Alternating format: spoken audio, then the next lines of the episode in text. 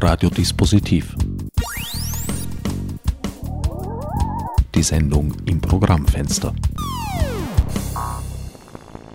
Willkommen bei Radiodispositiv. Am Mikrofon begrüßt euch Herbert Gnauer. Mein heutiger Sendungsgast ist Susanne Strnadl. Hallo. Sie sind einerseits promovierte Zoologin, Biologin, haben aber angefangen, Bücher zu schreiben. Eins davon ist mir gewidmet, Herbert und Co., glaube ich. Knapp vorbei, nur wenn Sie ein Fuchs wären. Ein Fuchs. Jetzt kommt heraus, dass ich es nicht gelesen habe. der Fuchs, der Herbert ist ein Fuchs und das Ganze ist ein Kinderbuch. Und Herbert ist eben ein Fuchs und das sind seine Freunde. Es ist ein hinkender Fuchs, weil er mal in eine Falle geraten ist. Und er findet in einem Wald See stößt er auf ein Ungeheuer, also ein, ein Monster, heißt es am Anfang. Es ist ein sehr liebes Monster, aber es ist relativ hässlich. Und das Monster hat irgendwie Sorge, dass es so hässlich ist, dass es mit niemandem sich anfreunden könnte.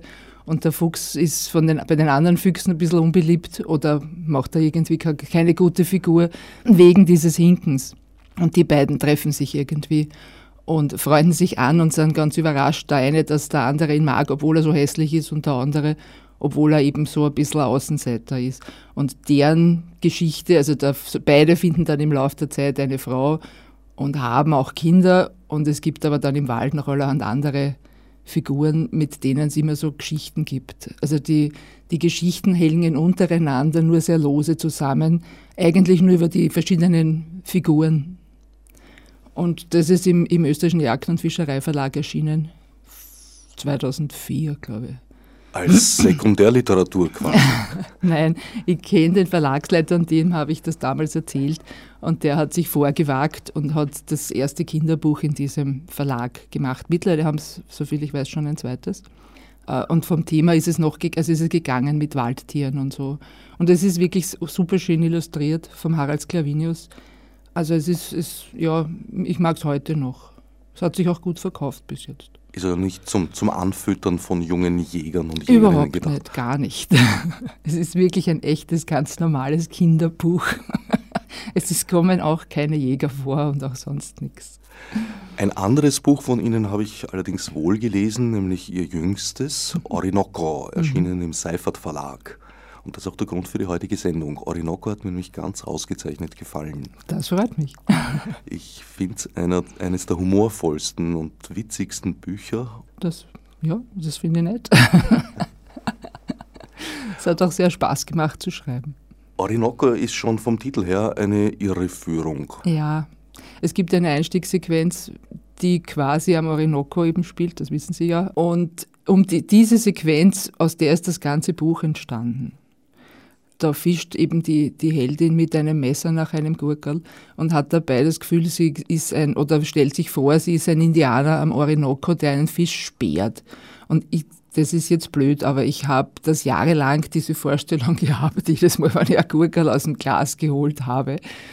Und irgendwie ist mir das, ja, aus dieser Idee ist das Buch tatsächlich entstanden. Und irgendwie hat es einfach von Anfang an Orinoco geheißen, obwohl das eben recht irreführend ist.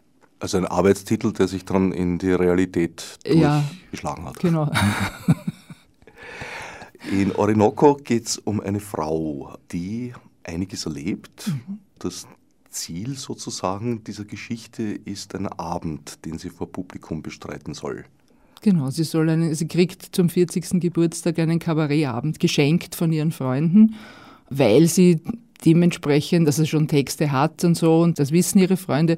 Und daraufhin schenken sie ihr diesen Abend und denken, es ist eine gute Idee. Und sie wird da recht gestresst dadurch.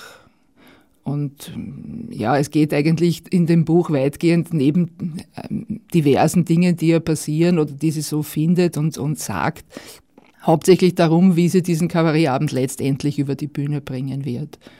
Und es gelingt ihr auch, aber es dauert eben eine Zeit. Ne? Es ist immer ein bisschen eine Killerfrage, die Frage nach dem autobiografischen Anteil. Aber wenn ein Buch so in der Ich-Form geschrieben ist, ja, halte ich sie für ein bisschen berechtigt. Also ich hänge es jetzt mal hier in die Luft und Sie können sich selbst entscheiden, ob Sie es hängen lassen oder aufgreifen. Nein, nein, das ist schon gut. also, also vorausgeschickt ist, dass es keine Leute drin gibt, die eins zu eins übernommen sind. Also es, natürlich äh, schreibt man nicht im luftleeren Raum und natürlich schreibt man über Leute oder Dinge, die man erlebt, gesehen oder gehört hat. Und ich habe lange Zeit bei einer Zeitung gearbeitet und da kommen schon gewisse Dinge, sind äh, nicht aus der Luft gegriffen, sagen wir mal so. Aber sie sind auch nicht eins zu eins äh, übernommen, genauso wie die Leute nicht eins zu eins übernommen wurden. Also die einzige, die noch am ehesten wirklich sozusagen vorkommt, ist die Tochter, weil ja, das ist einfach leichter, Kinder zu beschreiben, die man kennt sozusagen. Ja, im Moment kann sie sich auch am wenigsten wehren. Nein, sie ist, es macht ihr nichts. Sie ist, sie, ihr taugt das eigentlich, sonst würde ich es auch gar nicht sagen. sie durfte das Manuskript lesen? Ja, sie war die Erste, die es gelesen hat und hätte Einspruchsrecht gehabt und gesagt, hätte sagen ja. können, Mama, das schreibst nicht. Hätte sie schon dürfen, ja, ja. Hat sie aber nicht in Anspruch genommen. Nein, sie war begeistert. Sie sind unter anderem auch tätig für den Standard als Wissenschaftsjournalistin. Ja, freiberufliche Wissenschaftsjournalistin. Hauptsächlich biologische Themen, fast nur. Ich schreibe immer nur Mittwoch in Forschung Spezial und das ist oft der Fall, aber nicht jede Woche. Wie, wie, wie kamen Sie auf die Idee, die Zoologie und Biologie zu studieren? Oh je. Offen gestanden wollte ich nach der Matura gar nicht studieren. Weil ich war immer so ein, ich war und bin so ein Kopf, Kopftyp irgendwie und damit war ich in meiner Jugend nicht sehr glücklich. Mit so recht alternativen Kreisen bewegt, wo das eigentlich nicht so toll war. Also da, ich wäre eigentlich immer viel lieber viel spontaner gewesen und viel, viel lockerer, als ich immer war. Und dann habe ich so das Gefühl gehabt, jetzt bin ich eh schon so verschult und verbildet und jetzt gehe ich noch auf die Uni, jetzt wird es noch schlimmer. Und da wollte ich das eigentlich nicht. Und eigentlich wollte ich ja arbeiten, irgendwas. Und am besten so Gelegenheitsjobs und so Sachen. Und dann hat man doch vier Monate Ferien, wo sie die Dinge ein bisschen setzen und wo sie das ja dann auch wieder anders ausschaut. Und dann habe ich mir gedacht, naja, ich könnte arbeiten und daneben studieren. Und dann hat eine Freundin gesagt, warum studierst du nicht und arbeitest daneben? Ne? Und dann haben wir gedacht, na gut, und dann war die Frage, was studieren? Und eigentlich ist mir nichts eingefallen. Und dann habe ich überlegt, eh mit dieser Freundin, was mich jetzt so interessieren würde. Und das Einzige, was mir spontan eingefallen ist, war Verhaltensforschung. Und das konnte man natürlich so nicht studieren, und, sondern eben nur über die Biologie. Und dann habe ich halt angefangen mit Biologie und habe dann tatsächlich nebenbei eben immer bei einer Zeitung gearbeitet. Und mittlerweile bin ich sehr, sehr froh. Also das hat sich als wirklich sehr, sehr gute Entscheidung herausgestellt. Es hätte noch die Alternative gegeben, sozusagen Human-Verhaltensforschung, Soziologie. naja, ich hätte im Nebenfach, ich war ja alte Studienordnung noch, und ich hätte im Nebenfach, eigentlich wollte ich Zoologie und im Nebenfach Psychologie machen. Und ich war gerade dieser eine Jahrgang, wo sie diese neue Studienordnung eingeführt haben und dann aber wieder zurückgenommen nach einem halben Jahr. Also wir konnten dann noch alte Studien, wir, wir blieben dann noch alte Studienordnung. Und da habe ich aber dann schon mit Botanik angefangen gehabt, weil das war notwendig für diese neue Studienordnung. Und dann bin ich gleich dabei geblieben. Bin ich auch froh mittlerweile, weil ich hatte mit Pflanzen ursprünglich nicht, was ich weiß, äh, zu tun. Aber das, mittlerweile kann ich mir das gar nicht mehr vorstellen. Ich finde das sehr nett, dass ich da beides habe. Wie aufwendig ist es da, sich auf dem Laufenden zu halten? Also ich schaue mir hauptsächlich so FWF-Geschichten an und dann lasse ich mir, also ich schaue mir an, was mich interessieren würde, weil ich habe wirklich weitgehend freie Hand auf dem Sektor. Ab und zu kommen Auftragsarbeiten, aber meistens schaue ich mir an, was mich interessiert und dann kontaktiere ich die entsprechenden Wissenschaftler und bitte um Unterlagen, die ich mir dann halt anschaue dazu. Das ist nicht sehr aufwendig. Das muss man halt dann lesen und, und sich dann anschauen, ein bisschen einlesen, mit denen eventuell reden. Aber das ist nicht wirklich so dramatisch.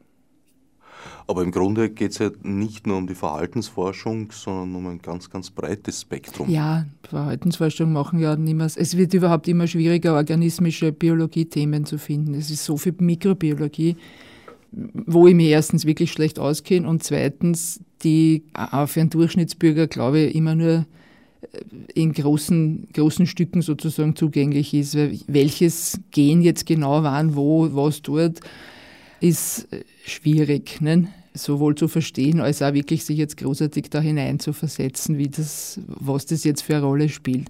Wenn man drauf kommt, dass, ich weiß nicht, Hunde einen Sinn für Gerechtigkeit haben, geht das allemal leichter. Ne? Ich glaube, bei den Genen, äh, also wenn ich das richtig verstehe, ist es ja eh so, dass es da weit komplexere Verhältnisse ja. sind, als, als ja, ja. dargestellt wird. Also es ist kein eins zu eins Verhältnis, dass ein Gen für etwas zuständig ist und umgekehrt auch nicht, dass etwas nur von einem Gen nein, gesteuert nein, das wird. Ist, das, ist lang, das ist vom Tisch. Also, also das haben wir früher lange Zeit vielleicht geglaubt, aber jetzt ist es vorbei. Speziell mit dieser Epigenetik und so, da wird ja, da wird ja alles umgestellt. Ich glaube, das ist wirklich im Moment im Gange. Ich bin da kein Spezialist, ja, also, aber ich glaube, das hat gerade erst wirklich angefangen. Da wird heftig geforscht, aber also da ist sicher noch endlos zu tun, bis man da wirklich auch nur eine, eine, eine vernünftige Vorstellung, glaube ich, hat, wie es jetzt genau läuft, weiß man sicher nicht. Würde ich sagen, ja. Aber wie gesagt, ich bin kein Mikrobiologe. Ein anderes Thema, das vielleicht ein bisschen mehr in Ihr Gebiet fällt, ich habe vor einiger Zeit gelesen, dass es jetzt eigentlich als gesichert gilt, dass Neandertaler und Homo sapiens mit mhm. Anführungsstrichen über einen längeren Zeitraum parallel existiert hätten. Mhm. Ich verfolge es nur so in etwa und ich glaube, es gibt immer wieder, Zeitlang hat es geheißen, sie, sie, haben sich nicht überschnitten, dann heißt es wieder, sie haben sich überschnitten, sie hätten sich. Ich, ich, weiß nicht einmal, ob das wirklich endgültig geklärt ist. Ich habe das Gefühl, das pendelt immer hin und her, aber ich, ich weiß es nicht. Wie so vieles. Natürlich. Aber an jedem Punkt der Pendelbewegung wird es doch als objektive Wahrheit betrachtet. Ja, das gehört dazu. Nachdem er ein bisschen sich vom Heisenberg verneigt hat und gesagt hat, ja, es gibt eh keine objektive Wahrheit, aber. Genau. Ja, wobei die Naturwissenschaft natürlich tatsächlich auf der Suche nach der objektiven Wahrheit ist. Ja, das finde ich ja schön. Ist ja auch ein löblicher Ansatz, aber man sollte vielleicht ein bisschen mehr die Realität berücksichtigen man müsste mir sagen, wir glauben im Moment, dass es so sein könnte. Ja. Aber so werden Lehrmeinungen ja selten vorgebracht. Naja, obwohl in, in, in der wissenschaftlichen Gemeinschaft äh, ist es schon so, dass einer sagt was und aber er sagt, so ist es, dann gibt es natürlich auch immer Leute, die sagen, na, aber das können wir so nicht nachvollziehen. Ne? In, in, die Öffentlichkeit dringt das nicht immer so, so heftig, aber das ist ja der Spaß an der, also das, das Tolle an der, an der Naturwissenschaft zumindest für Gefühl, dass das darauf angelegt ist, dass es irgendwann richtig gestellt wird, wenn es falsch ist. Es gibt Sachen, die halten sich über 50, 60 Jahre und dann kommt irgendwer und sagt, na, aber wir konnten es jetzt den Finger drauf legen, so kann es nicht gewesen sein. Ne? Und dann wird das tatsächlich irgendwann auch korrigiert. Es heißt, es ist ich habe das ist nicht von mir, ich habe das einmal vom Stephen Jay Gould einen wirklich, wirklich tollen Essay darüber gelesen, wo er gemeint hat, das ist nicht der Clou, dass die Wissenschaft, die Naturwissenschaft das immer richtig hat und dass es immer so darstellt und das passt immer, sondern der Clou ist, dass das ganze System darauf hingeordnet ist, dass es im Endeffekt Fehler erkennt und, aus, und, und behebt. Und dann ist halt der nächste Fehler, wenn du da Pech hast und unser Glück hast, passt jetzt. Ja. Aber es ist äh, eigentlich ein System, das tatsächlich, das klingt jetzt, das ist ein bisschen hochgestochen, aber tatsächlich auf Wahrheitsfindung ausgerichtet ist. Das heißt nicht, dass sie es unbedingt finden, aber das, der Weg sozusagen ist, ist einigermaßen, mm, ja, also mir wüsste, ich wüsste jetzt keinen besseren im Moment. Ja. Und es genügt da nicht zu sagen, ich glaube was. Was in manchen weiß ich nicht, vielleicht in den Geisteswissenschaften kann ich nicht beurteilen. Ja, kommt mir vor, manches mal ein bisschen schon so sein könnte. In manchen vielleicht. Ja, wobei da einige Fächer äh, sozusagen Front gewechselt haben. Mhm. Meine Mutter war zum Beispiel als Chemikerin noch Dr. Phil. Ich bin auch noch Dr. Phil. Dann steht das allerdings irgendwo falsch. Ich glaube, auf der Website vom, vom Wissenschaftsladen Aha. steht Renat. Echt? War nein, ich bin noch, ich bin eben das letzte, der letzte Jahrgang gewesen, der noch Dr. Phil wurde. Die letzte Phil-Mohikanerin. Genau. Ich habe auch noch zwei Rigorosen in Philosophie gemacht. Fand ich ja eigentlich ganz toll, äh, dass Naturwissenschaftler und Naturwissenschaftlerinnen äh, sich mit Philosophie beschäftigen müssen. Ja, man, wobei man sagen muss, de facto mussten wir nicht viel. Also es gab dieses philosophisch-biologische Praktikum, glaube ich. Das war ein Wochenende in Zwettl, das war ganz lustig. Aber ich glaube, viel mehr war es eigentlich nicht. Aber immerhin in Berührung gekommen. Na, mir hätte es eh gefallen. Also ich habe hab Philosophie immer spannend gefunden eigentlich. Also bei den meisten Kollegen war es nicht besonders beliebt. Ja. Aber ich hätte das eigentlich gern, gern gemacht. Es war dann nur so, ich habe dann später mir das einmal angeschaut und es, es, es hätte dann wenig Angebote gegeben, wo ich so das Gefühl gehabt habe, das war halt jetzt so spannend. Ich hätte so gern Philosophie als ein Ganzer sozusagen, hätte mich interessiert, aber die einzelnen so Spezialvorlesungen oder ich weiß, mein Mann hat sich mal befasst mit, was ist Wahn oder so, der hat da ein bisschen was gemacht oder Formallogik und so. Das war, war mir alles irgendwie zu detailliert. Ich bin überhaupt nicht gut im Detail, ich habe es lieber überblicksmäßig. Da gäbe es eine Einsteigerveranstaltung und natürlich auch für Aha. Einsteigerinnen und zwar ab 24. November 2011 im Wittgensteinhaus Philosophy Aha. on Stage. Echt? Kuratiert gewissermaßen von Susanne Granzer und Aha. Arno Böhler. Na, was soll man schauen, ja, das klingt gut. Zurück zu Orinoco. Haben Sie einen Abend auf der Bühne in Vorbereitung? Kabarettmäßig? Nein. Das gehört also zur Fiktion. Ja, eindeutig. Gäbe es den Wunsch? Ich weiß nicht. Ich habe das irgendwann überlegt, aber ich, nicht wirklich. Nicht wirklich. Aber die, die, Texte gibt es in der Lade. Auch nicht.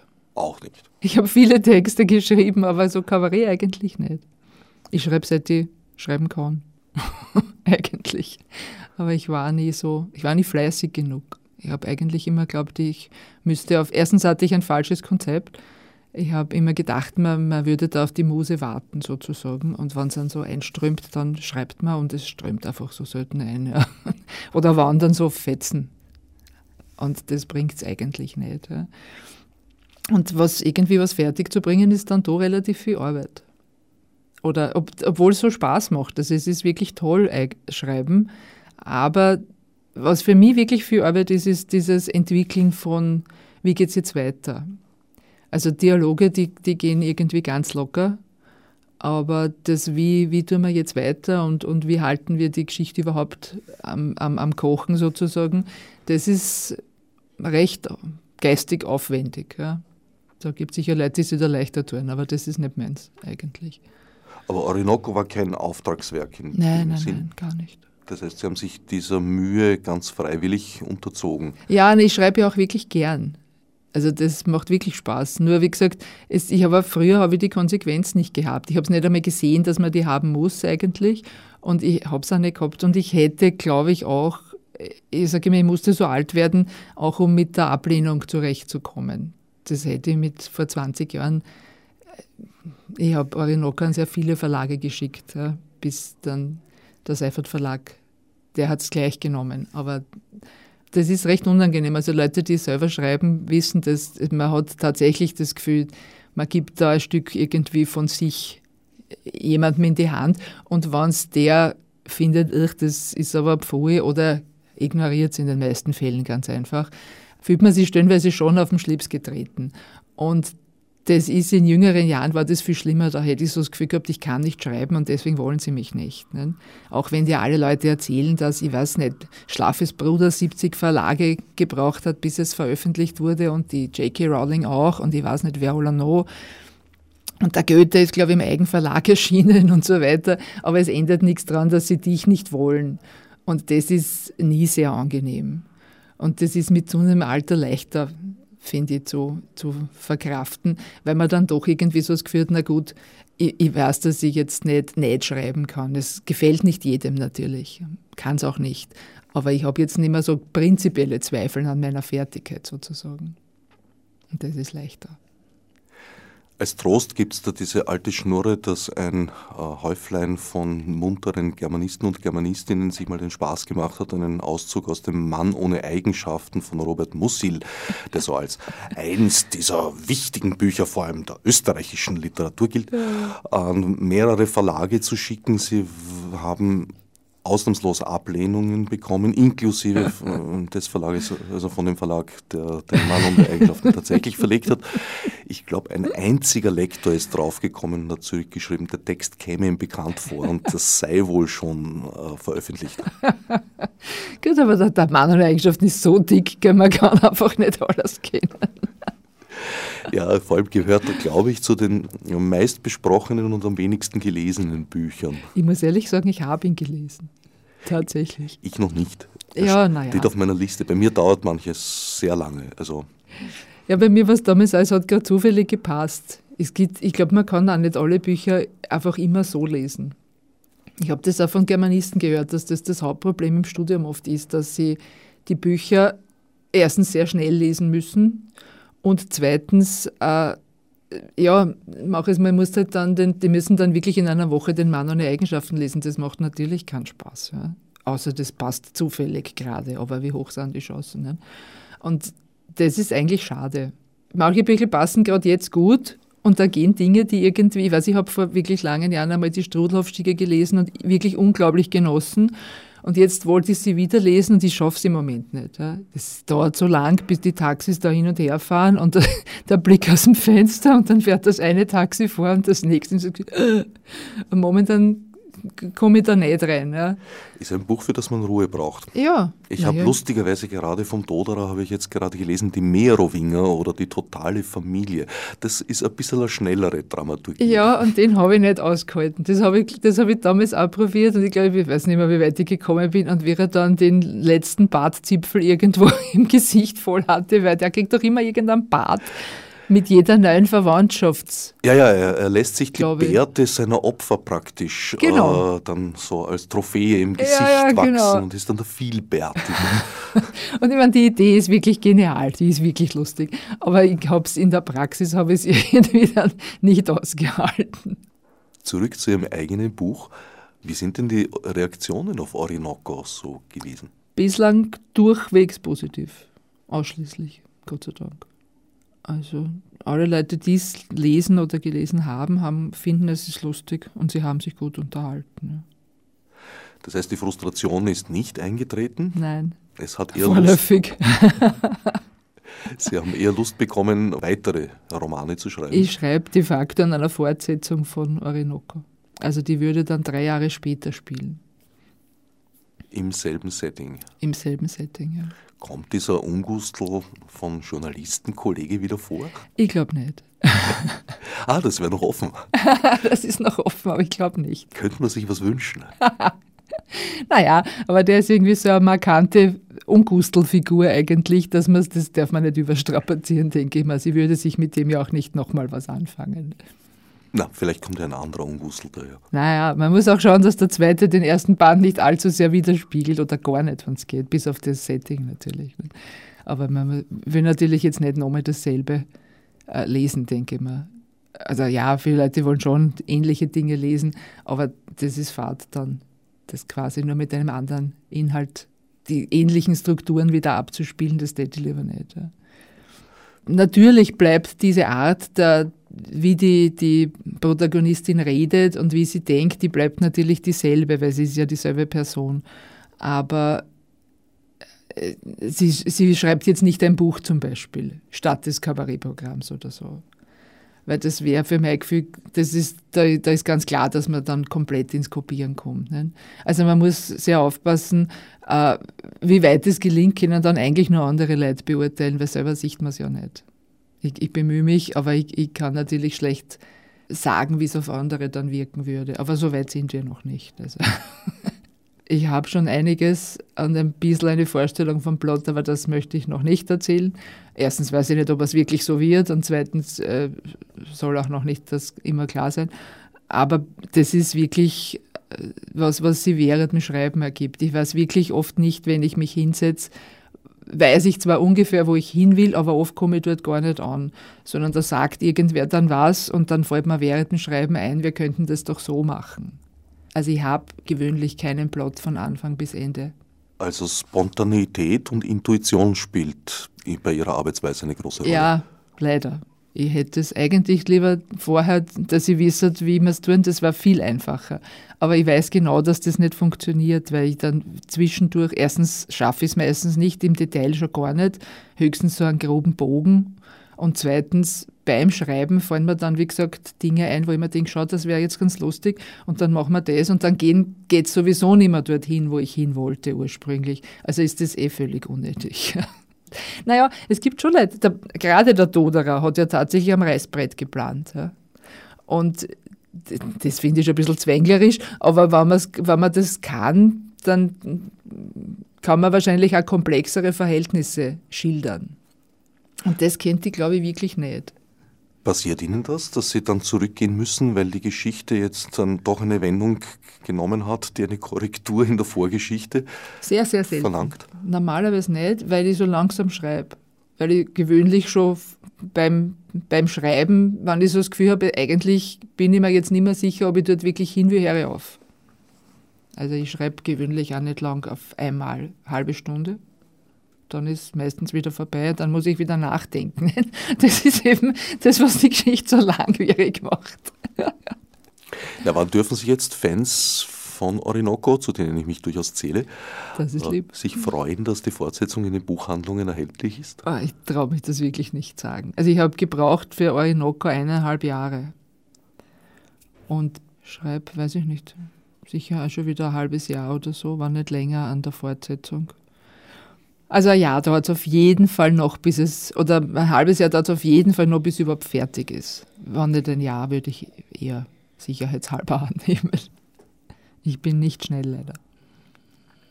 Was würden Sie als den Vorteil von kleinen Verlagen sehen im Verhältnis zu den großen? Also ich kenne keine großen, ich habe den direkten Vergleich nicht, aber der Seifert Verlag ist wirklich toll. Also ich, ich, kann mir nicht vorstellen, dass es so nett ist mit großen Verlagen. Also die, die Verlagsleiterin, die Dr. Seifert, ist wirklich reizend ich habe jetzt zweimal eine Lesung gehabt, die war jedes Mal da, sie hat sich jedes Mal auch nachher, wir haben uns gut unterhalten mit den Leuten, die gekommen sind und auch sind, ich bin mir sicher, dass das beim großen Verlag so nicht spielt. Ne? Ich meine, weder der Verlagsleit, die Verlagsleitung noch sonst irgendwer wird sich da großartig so noch dazu um, um Erstlingswerke kümmern, glaube ich. Das läuft wirklich so, wie ich mir das eigentlich immer vorgestellt hätte. Das war beim, beim Fischereiverlag auch so, Jagd- und Fischereiverlag. Aber wie gesagt, da habe ich den Verlagsleiter ja schon gekannt weil ich vorher schon für, das, für die Zeitung geschrieben habe.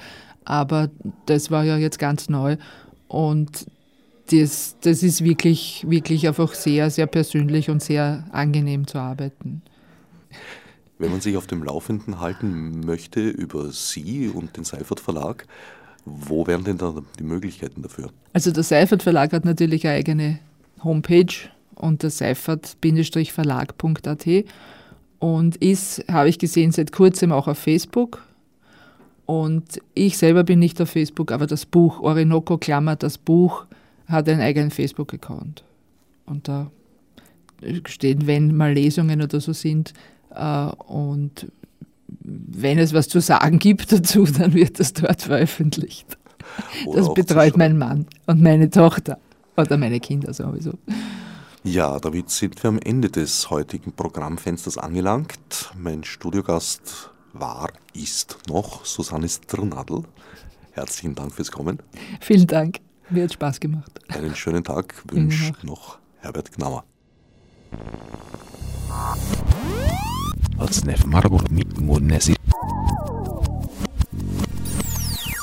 Fichte subsidiar